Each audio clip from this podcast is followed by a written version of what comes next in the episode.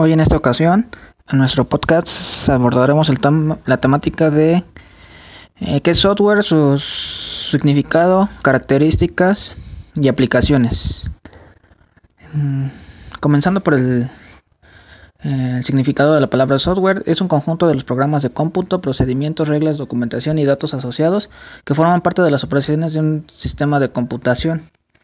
O sea, puede Dentro de Windows, pues el, el, software corre meramente dentro de la última capa. En Linux tenemos siete capas y puede correr en, en, todas ellas. O sea, de Linux casi no vamos a abordar porque no tarda, no, no, no es la temática que queremos.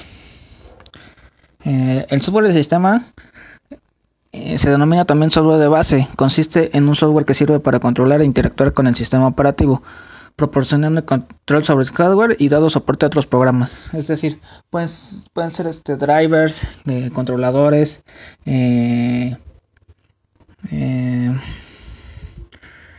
o bibliotecas.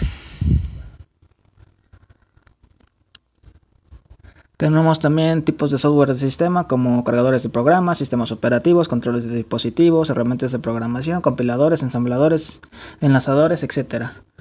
Mm, tenemos algo también que se denomina como software de aplicación, que es aquel que nos ayuda a realizar una tarea determinada. Existen varias categorías de software de aplicación porque hay muchos programas, no sé, pueden ser utilerías, papelerías, software, aplicaciones para negocios, aplicaciones personales y entretenimiento.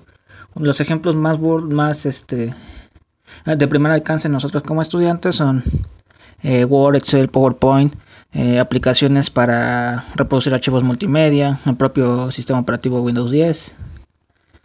Eh,